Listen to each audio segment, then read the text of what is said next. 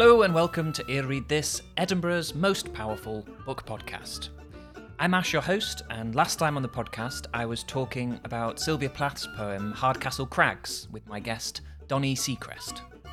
Well, Donnie joins me again today to talk a little bit more about Plath, her work and writing on Plath, in particular her interest in environmental themes within Plath's work, as well as themes of hardness, softness, and liminal squishiness, which we talk about in relation to The Bell Jar and Hardcastle Crags. Linked in the episode description box below is a brilliant article by Donnie about grotesque humour and metaphors of masculinity in The Bell Jar. It's an excellent article, which I highly recommend you read. And make sure you check out our episode on Hardcastle Crags if you haven't already.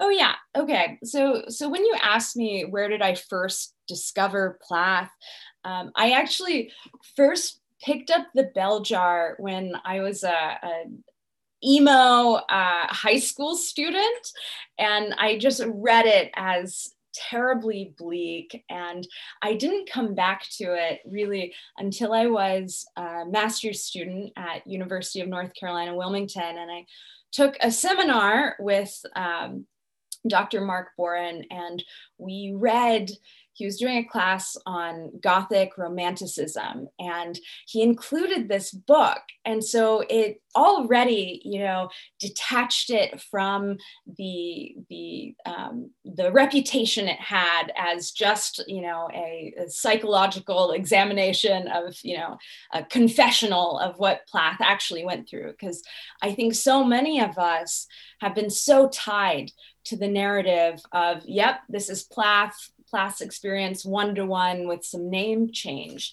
And so reading her in this new light as a Gothic writer, we actually talked about Esther Greenwood as a Byronic hero. And so I just found that hilarious, and it opened up the whole book for me to really understand the complexity to it and just the really riotous humor throughout. And I have to do a plug. I love the audiobook version of The Bell Jar too. I recently listened to it on audiobook, and Maggie Gyllenhaal reading it. Gyllenhaal gets it exactly right, and she just adds this comedic element that I think it gets looked over a lot because of the equal amount of darkness that she brings to the text. But that was really where I found my love and passion for Plath's work. Oh, it's so exciting about The Bell Jar as Gothic romance. I mean, it's perfect, but it's not being taught as a dark contemporary novel only. That's wonderful. Yeah, exactly. And I haven't listened to it, but so many people have said the audiobook of The Bell Jar with Maggie Gyllenhaal is like the best version of The Bell Jar. Absolutely. She's such a gift, honestly. Listen to it. I can imagine. I really like Maggie Gyllenhaal. I can imagine she's like perfect. I've had this conversation with a few people, like, who would you cast as Esther Greenwood? I've never had a good answer, really. Yeah, it would have to be her. It would have to be Maggie Gyllenhaal. I know.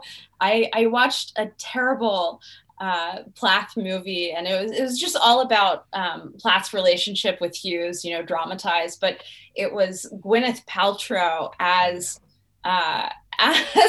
Sylvia Plath, and it was so wrong. She didn't even dye her hair, It's awful. I mean, no one comes out of that looking good. Yeah, exactly.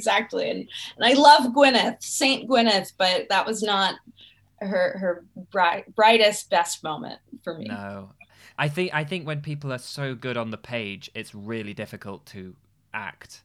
Absolutely. Yeah. And I don't know, I should have brought this up actually, because this is the Hardcastle Crags, which I'll be putting out in the sort of last episode. It's one of the poems that we do actually have a recording of Plath. Oh, and wonderful. Every time I read a Plath poem and then I find out there's a recording of it and I listen to it, and it's almost nothing like I imagined. Her voice is so particular and right? It is. Odd. you know? Definitely. I can't remember which recording or which poem it is, but she says in some line of poetry, I think it's from a poem from Colossus and other poems, but instead of lichen, she says lichen. And I just like that pronunciation just lives rent free in my head. It's lichen. I don't know. But yeah, very unusual voice and just totally unique Plath. When you hear a Ted Hughes reading a Ted Hughes poem, you're like, yep, there it is. Broad Yorkshire. It's exactly what I'd expect. And then Plath sounds like in the space of a sentence, she'll be. It's not right to say it's a transatlantic accent because that means a kind of middle of nowhere. It's like one word is really Boston, and then one word is really Yorkshire, and then one word almost seems like RP, like she's going for a sort of a BBC accent. Right. So true. Yeah. It's very strange, but like quite hypnotizing. Definitely. So. I really enjoyed your article, which I will point people to. It's called Stones, Turkey Necks and Gizzards, Grotesque Humour and Metaphors of Masculinity in Sylvia Plath's The Bell Jar. And it was such an interesting article. But what I loved, first of all, was that you stress how funny Plath is. And as you just said, people are kind of resistant to that idea. Is that just because... do you think that is overshadowed by what happened to her or more to do with what is perceived to be her subject matter? Right. I'm so glad we're talking about this and we can kind of think through it together. But I do think that her biography and the real life events did and continue to overshadow and force us. I think it's a pretty well-known quote from Linda Wagner-Martin that reading her only biographically causes us to miss the true artistry in her work, in Plath's work. And so I think at the time she was starting to be this literary darling, right? And she was kind of this rock star poet, married to Ted Hughes, and kind of a woman in this, like we talked about, oppressive time period for women, just breaking through. So I think it got very sensationalized and unfairly. I think that narrative, as Plath even, makes fun of it in The Bell Jar of, a crazy woman. Like that is just a trope that's out there that, perpetuates dismissing women in particular. And so I think it was a moment to that could have been an attractive moment for people to see someone at their worst moment and just really wallow in the the spectacle of it. And so I think it's interesting what gets remembered and how that forces us to view work through that lens. It is remarkable about The Bell. It kind of reminds me of what people sometimes say about really horrible traumatic events, is that there's moments of incongruous humor in them.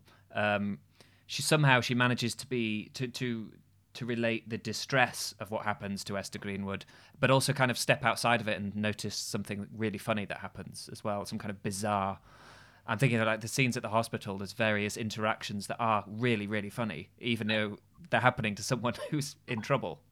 Absolutely. And I even I think back to the moment when Esther Greenwood is getting better and Buddy Willard, lumbers in as he does and they're shoveling out his car and he asks her, who's going to marry you now that you've been in a psych ward? And it's just to me, it's just so funny because, you know, that is so beyond, you know, what Esther has been dealing with, and like just a question so out of left field, and just shows what's being prioritized there. And so there's humor throughout for sure. And finding the humor in the darkness, I think, helps us read this book in a new light for sure.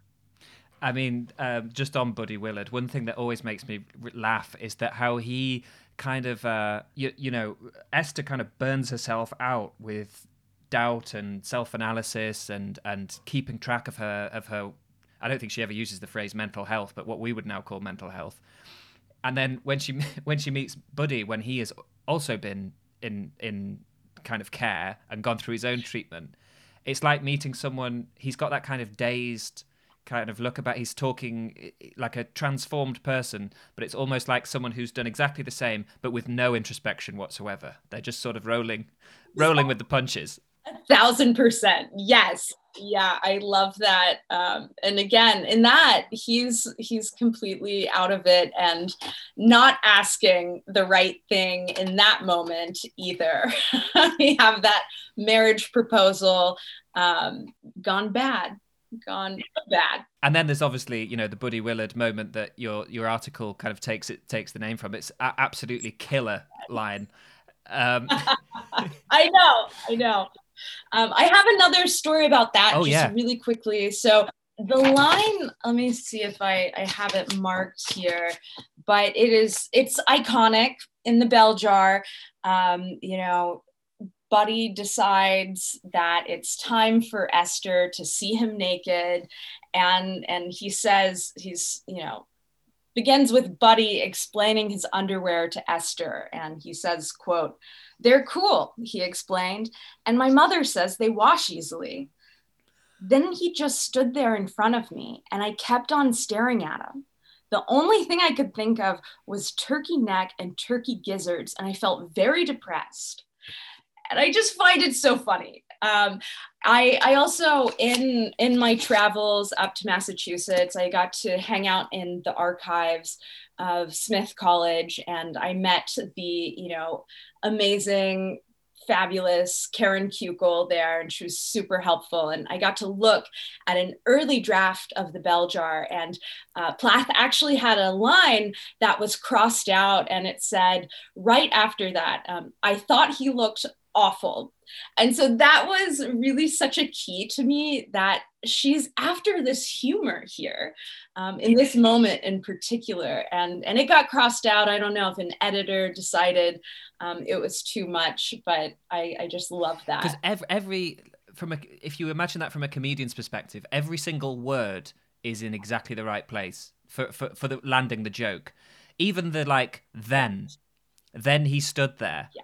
It's like it doesn't make any sense because he hasn't done anything, so you wouldn't say then, but it makes it so much funnier that then he chose to just present me with this. Yeah. Exactly. Yeah, her precision with language, the timing is incredible. I love the it reminded me of turkey neck and turkey gizzards, like double stress the turkey. Exactly. Yes. I think that's so funny. It is, I think it shows how through and through she's a poet, right? Her precision language, these images she's capable of, seemingly pulling out of nowhere, and just how grotesque it is. If you bring up a picture, if you just Google, I won't, we're audio, but if you just Google turkey neck and gizzards, you get these really upsetting images on Google. Trigger warning there. You may feel very depressed. Exactly. Yes. So in the article, you talk about the kind of archetype of masculinity and its connection to stones and, in terms of testes, but talking about testes as stones. Did you find, cause when you said Hardcastle Crags, I was thinking it almost sounds like overdoing it, it's like three hard things. Yes, exactly, right? It's so funny. You had mentioned that in our correspondence earlier, but I didn't even catch the hard at the beginning, the most obvious part of that. Yes, Hardcastle Crags. She's really stressing it, and it's throughout her collection of work. It's incredible. So it is a bit on the nose for sure. So you talk about the kind of interchangeability of softness and hardness in The Bell Jar. Characters get pebble eyes, and rocks are compared to eggs. And I always remember that I think it's on the beach. I meant to look up the exact phrase, I'm paraphrasing, but there's a moment where the landscape wobbles, I think she says like a stage curtain or a set or something.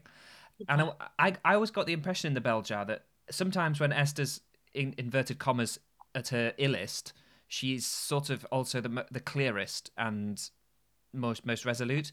And I wondered if you thought whether or not the landscape's hardness or softness denotes a kind of proportionally opposite strength in Plath's narrators, like when the landscape's wobbling and looking like it might get pushed over, Esther or whoever it is kind of at her firmest. Yeah. I think this is such a good question, such an interesting question. And I think in that scene in particular, I think we see that in my article, I've kind of laid out that I think Plath has this progression of imagery using rocks, stones, and pebbles in a certain way. And so that question of, do we think that the landscape's hardness or softness denotes proportionally opposite strength in Plath's narrators? I think I'd have to think through that some more, but my gut reaction is to say not necessarily, because this usage of the rocks and stones as metaphor for masculinity at large, I think it sheds light on anything, any type of performance of gender that's not straight, white, male, traditionally what we think of as masculine, and that it reveals an attitude of how society treats that alternative performance of gender. And so in my article, I try and lay out what I think is one scheme, or what I think of as the theory or epistemology that Plath is setting up for us here. And it totally has to do with grain size, thinking about the smaller grains, the pebbles. She associates the pebbles mostly with Joan. And of course, Joan has masculine characteristics, is not heterosexual, or there's questions about her sexuality. Her performance of gender is not the traditional performance you think of for a 1950s woman in the United States. So there's this masculine traits that constitute 1950s society. And so when Joan isn't performing that conservative 1950s woman gender correctly, she's condemned with these pebbles. She's not allowed to have the larger stones or rocks that might get associated later with male characters in the story. And so as we, up our grain size to rocks or stones, I see Plath associating them with the male characters as a good, productive thing. And that there's this, I think, hidden key to her usage of the gizzard. And, birds that use gizzards, they swallow small stones or rocks, and they help them crush up the food. And so we see this as a productive usage of stones, and that productive usage is available to the male characters. But ultimately, because it is Plath and she's, you know, working on these different levels than most of us are in day to day, ultimately, she's showing how these associations and these attitudes towards this binaristic view of gender, the simple view of gender, she sees it as arbitrary, these condemnations or congratulations, that it's ridiculous if it's based on sex alone. So I definitely think that she's exploring these gray areas for sure.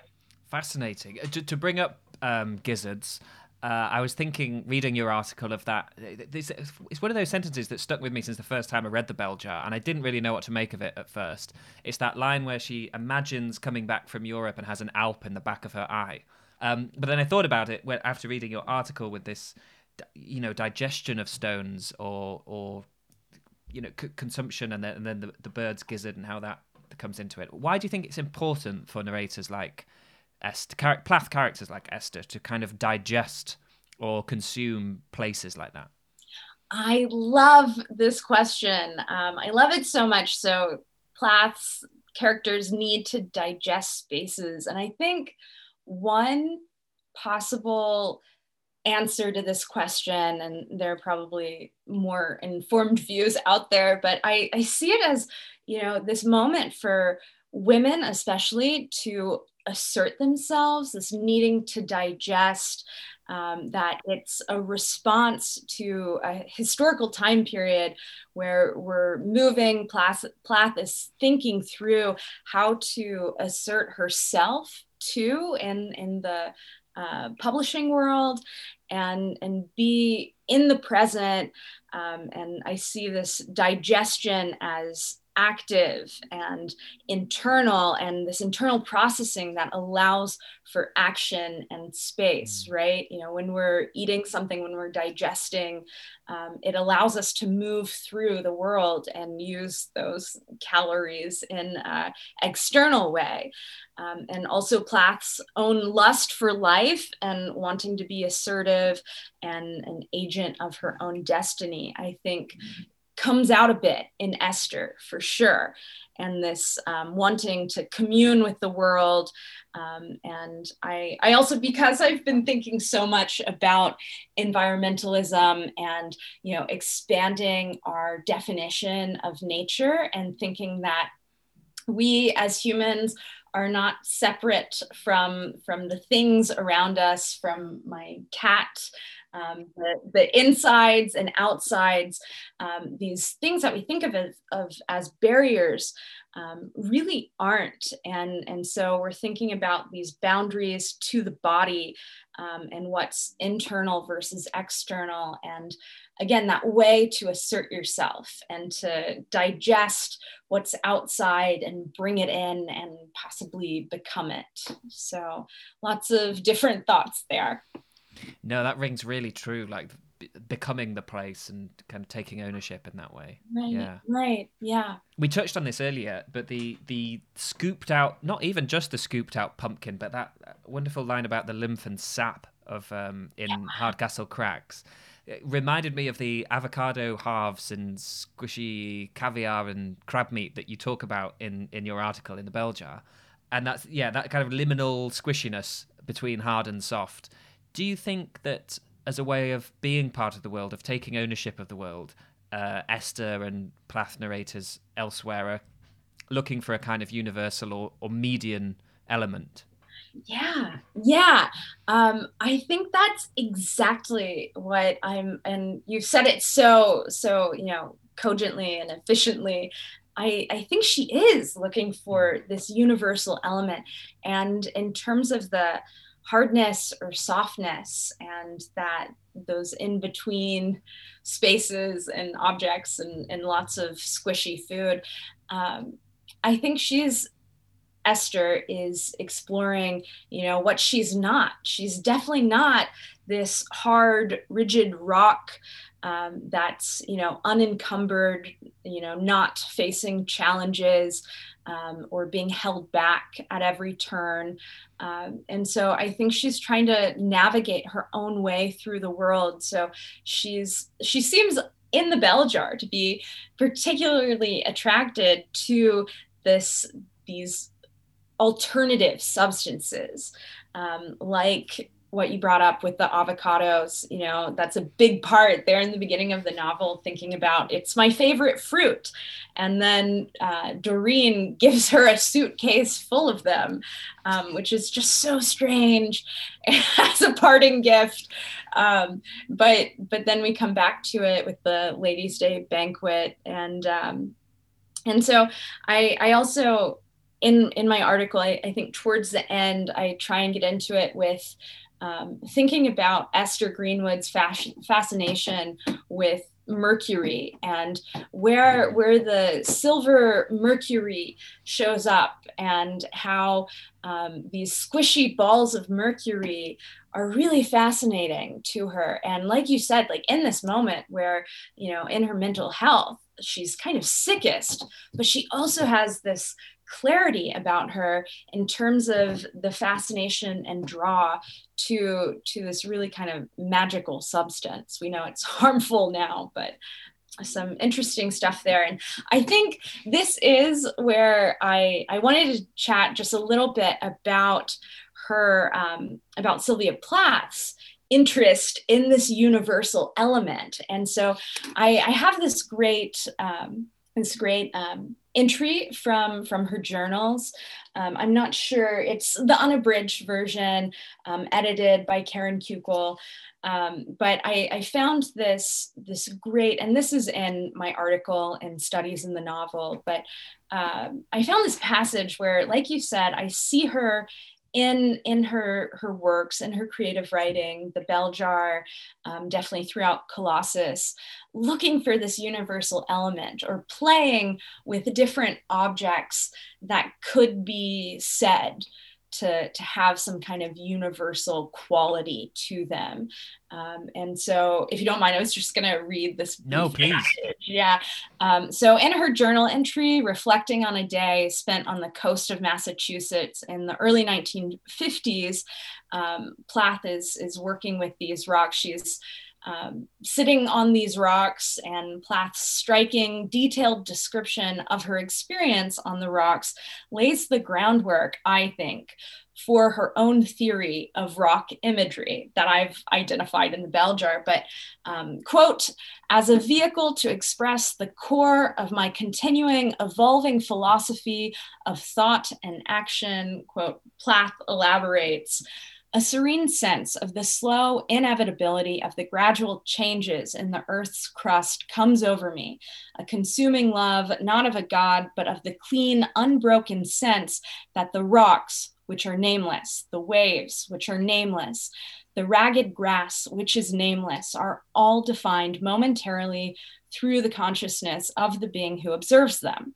With the sun burning into the rock and flesh and the wind ruffling grass and hair, there is an awareness that the blind, immense, unconscious, impersonal, and neutral forces will endure, and that the fragile, miraculously knit organism which interprets them and endows them with meaning will move about for a little, then falter, fail, and decompose at last into the anonymous soil, voiceless, faceless, without identity. And a little bit later in that same journal entry, she writes, from this experience also a faith arises, born as it is from the infinite simplicity of nature. It is a feeling that no matter what the ideas or conduct of others, there is a unique rightness and beauty to life which can be shared in openness, in wind and sunlight, with a fellow human being who believes in the same basic principles. And so I think clearly Plath evinces an affinity for nature here. And she's basically saying it like, yes, this is my universal element. I'm seeing rocks everywhere, and they pop up in her creative works.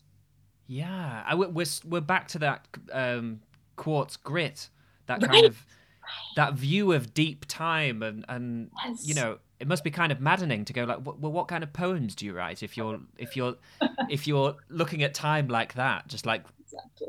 almost like you're watching the rocks form in time lapse or something. Absolutely. Yeah, just such a talented, unbelievable force of nature herself, right? Yeah. Yeah. And who writes like that? Who has journal entries, you know, that are like high philosophy in Plath's everyday diary? Like, yeah. There was a high wind today. Right. Also, I mean, there are parts of that diary entry that sound like the various different just beats of the Hardcastle Crags. We've even got there was a reference to the ridge of grasses there as well, wasn't there? Yes, yeah. And so that was, I think that journal entry is from 1955. Okay. So a couple of years before? Yeah. Poem, something like that, yeah. I'm really glad you brought up those, the soft balls of mercury, because I thought what you wrote about those was fascinating. And the way you tied it to the theory you have that Esther's seeking a kind of soft masculinity, yeah. and these serve as not just a visual joke, as in soft balls, but they contain all of the things we've been talking about. This unearthly, I mean, to a normal person, Mercury just looks like it shouldn't exist. That's right. But what could I just ask a bit more about what you mean by this sort of like soft masculinity that Esther's chasing? Yeah, I think this is another really good question. I'm glad you asked. So in terms of soft masculinity, I'm almost thinking that Plath uses masculinity or as what we think of traditionally as masculinity. I think she's using it as kind of a stand-in for any agenic capacity to make things happen, to be a force and be effective in your own life. And so the soft masculinity is I think what she's up against. She's finding that that's what's available to women during this time period, and that perhaps, you know, it's not enough, maybe. But I think there's a scene with Dr. Nolan, the psychologist that she ends up really liking her and finding paths forward through her guidance and practice. And I think Dr. Nolan helps Esther see that this tender substance, this soft substance that is available to women, that it's not worse than the hard masculinity, that it's just different. And perhaps it has its own benefits, its own advantages that the hard masculinity of the rocks and stones can't get at. That so neatly like ties up everything we've been talking about, really. The physically elemental, and then the kind of social and gender kind of aspect of it as well. Yeah. Again, I think Hardcastle Crags does pair so nicely with the Bell Jar, because they both end with that, and she goes back and she turns back.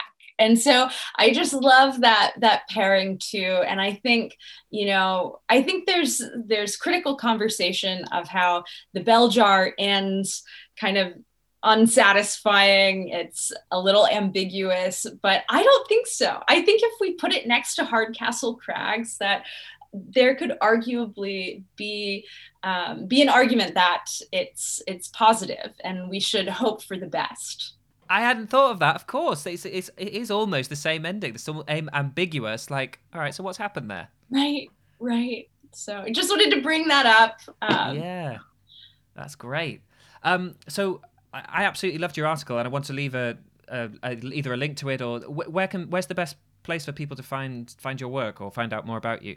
So always feel free to, anyone can reach out to me over Twitter or through my institutional email or personal email, I don't care. But if they need a copy of the article, I'm happy. I love nothing more than sharing my work and continuing the conversation about Plath. Clearly, I'm really excited to talk about her. My institutional email at Texas A&M is great. Send me a DM on Twitter. I think my Twitter name is just Donnie Secrist, and that's DonnieSecrest. And otherwise, if you have access to an institutional library through your university, through any one of the library databases, you should have access to the academic journal called Studies in the Novel.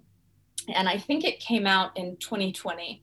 So it's in the 2020 spring issue of that. But again, if you're having trouble accessing it, just let me know. Great. Oh, well, thank you so much, Donnie. It's been great to talk to you. Yes, thank you. That was so much fun. I've been looking forward to it all week. So yeah, I love talking about Plath, and bouncing these ideas off each other has been terrific. And yeah, great podcast, I gotta say. Thank you very much for listening, everybody. Once again, Donnie's article is linked below in the episode description box. Huge thank you once again to her for coming on the podcast. And thank you for listening. Until next time, happy reading.